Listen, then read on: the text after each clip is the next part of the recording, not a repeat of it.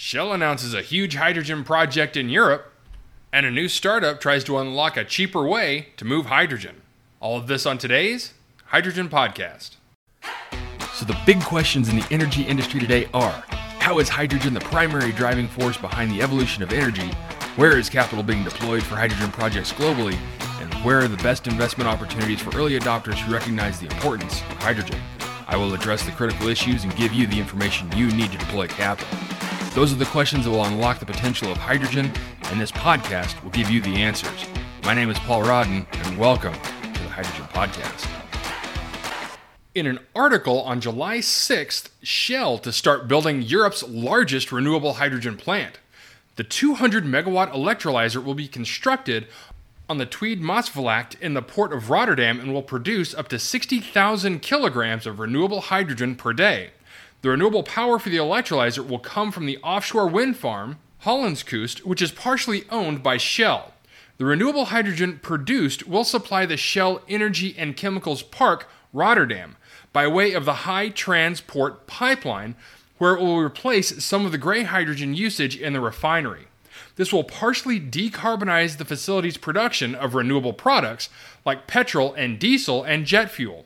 As heavy duty trucks are coming to market and refueling networks grow, renewable hydrogen supply can also be directed toward these to help in decarbonizing commercial road transport. In a quote from Anna Mascolo, Executive Vice President of Emerging Energy Solutions at Shell, Holland Hydrogen One demonstrates how new energy solutions can work together to meet society's need for cleaner energy. It's also another example of Shell's own efforts and commitment to become a net zero emissions business by 2050. She continues by saying renewable hydrogen will play a pivotal role in the energy system of the future, and this project is an important step in helping hydrogen fulfill that potential. Now, Shell's ambition is to help build a global hydrogen economy by developing opportunities in the production, storage, transport, and delivery of hydrogen to end customers. Holland Hydrogen One's approval marks an important milestone on that journey, not only for the Netherlands as a leader in the hydrogen economy, but also for Shell globally. Okay, so not a lengthy press release from Shell, but a very important one. And so, why is it so important? Well, this plant is going to be 10 times bigger than the next biggest plant in Europe. And so, with this plant starting up in 2025 and that hydrogen to be immediately used at the refineries in Rotterdam, we should begin to see some pretty sharp declines of CO2 emissions in that area. Now, whether or not Shell, which stated in this press release that they're looking to be carbon neutral by 2050, projects like this and other low carbon ventures they have in Germany and China could help them push toward that goal. Next, in an article from Bloomberg.com, Akshat Rathi writes Bill Gates led fund backs startup with cheaper way to move hydrogen. The author writes that a hydrogen molecule is tiny, so tiny in fact that trying to store it and transport it via existing tanks and pipelines can end up causing cracks in steel. If hydrogen is to become a clean fuel of the future, urgent technological solutions are needed to keep it in place and move it at will. Enter H2Site, a Spanish startup that promises to do just that. It secured 12.5 million euros from investments from Bill Gates led Breakthrough Energy Ventures, French utility Engie SA, and Norwegian oil giant Equinor. While there are existing methods to store and transport hydrogen, they can be prohibitively expensive, especially compared to moving around its carbonaceous cousin, natural gas. H2Site says that transporting hydrogen could cost as much as three times the cost of hydrogen production. The startup offers to provide that service at a fraction of the cost if its technology can scale. Now, just to pull back away from the article here for a second and highlight something that the author talked about, which is the ability for these new hydrogen technologies to be able to scale. Now, over the last year, there have been dozens of new technologies being announced, whether it's transportation or the manufacturing of hydrogen or the utilization of hydrogen. And with so many of them looking promising right now at the small stage, it's going to be very important to see how many of these new technologies will be able to scale up. The author continues by saying there are two modes in which H2Site's technology works. First is to use existing natural gas pipelines to move hydrogen from where it's produced to where it's consumed. These pipes can carry about 30% hydrogen when mixed with natural gas. And again, just to pull away here for a second, that's a very important number to focus on. That most articles and publications will only talk about a 5 to 10% hydrogen blend. This one is talking about 30%, and I'm curious where the author is getting that number. Now, it's important to note, I don't think the number is wrong per se, but it would be good to know the source of that information. But he continues that the idea is that diluted hydrogen will be less corrosive on existing steel infrastructure. Freshly produced hydrogen is injected into a pipeline containing natural gas close to where the hydrogen is made and then recovering using H2 Site's filter where it needs to be consumed. According to Sebastian Arbola, executive vice president at Engie, he says it's like being able to separate a great Bordeaux wine after it's mixed with a common wine. Now, no sieve in the world can filter out hydrogen or separate a Bordeaux from supermarket wine.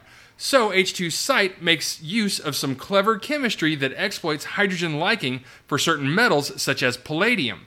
Under the right conditions of heat and pressure, a hydrogen atom on the surface of a palladium alloy can split apart and reform when the temperature and pressure are lower. That means H2 Site can filter hydrogen at 99.9% purity from a pipe carrying between 5 and 30% hydrogen, with the rest being natural gas. And that's not all. If not pipes, hydrogen is likely to be moved around in ships, not as itself, but trapped within ammonia or methanol. That's because ammonia can be easily turned into a liquid, and methanol is already a liquid. And there are currently projects being developed in countries like Australia that have plenty of space for solar and wind farms where hydrogen is produced, converted to ammonia, moved on ships, and then hydrogen is recovered by undoing the chemical reaction. Now, obviously, the process of converting hydrogen to ammonia and back is highly energy intensive. Bringing down the cost of ammonia cracking will be key to making large investments to scale up hydrogen production for exports. This, according to Anja Isabel Dotzenrath, Executive Vice President of Gas and Low Carbon Energy at BP. She continues by saying, What we need to address is the cost of ammonia cracking. H2 Site's second mode of operation causes it to become a cracker for ammonia or methanol. All that needs to be done, according to Andres Galnares, H2 Site's CEO, is to increase the number of palladium membranes and tweak the temperature and pressure at which the reactor is run. According to Arbola, it's in its early days. The startup has reactors that can be used to filter out 40 kilograms of hydrogen per day, whereas its commercial units will be able to handle 200 kilograms and 500 kilograms, respectively. Once scaled up, Galnares said that the cost of filtering the clean burning fuel will cost about 80 cents per kilogram of hydrogen. The startup already has three sites where the technology will be tested. In the UK, ammonia made with renewable hydrogen will be converted to hydrogen. In Spain, a consortium of energy companies and research centers will test the generation, injection, and transportation of hydrogen, with H2 Site providing reactors for filtering. And in France, H2 Site's reactors will generate hydrogen for vehicles. Engie's Arbola is clear in that building out hydrogen infrastructure or repurposing existing pipelines is important to ensure that hydrogen doesn't leak. That's because while hydrogen isn't a greenhouse gas, it can extend the life of existing potent warming gases like methane or cause the production of another greenhouse gas, ozone. With natural gas prices at such highs, clean energy research group Bloomberg NEF finds that green hydrogen is now cheaper than natural gas in eight European countries. That means you can expect more startups with technologies that work to make hydrogen economy a reality. Okay, so some great new technology that's been announced that could make transporting hydrogen quite a bit more economic. But really, the two things that I'm focusing in on this article are one, the fact that they're looking intentionally to scale their technology, which, as I mentioned earlier, which is critical when you have potential investors looking to break into the hydrogen economy. The second part is that they're not focusing in on one particular application of their technology. And I think that's a very, very smart play for them to do right now. And I say that because there are so many avenues right now and technologies being developed to identify the best way to transport hydrogen. And so to have this technology available regardless of whatever transportation method a client uses, is extremely valuable.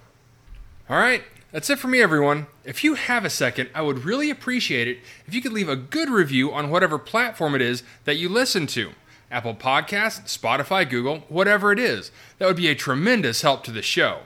And as always, if you have any feedback, you're welcome to email me directly at info at thehydrogenpodcast.com. And as always, take care, stay safe. I'll talk to you later. Hey, this is Paul. I hope you liked this podcast. If you did and want to hear more, I'd appreciate it if you would either subscribe to this channel on YouTube or connect with your favorite platform through my website at www.thehydrogenpodcast.com. Thanks for listening. I very much appreciate it. Have a great day.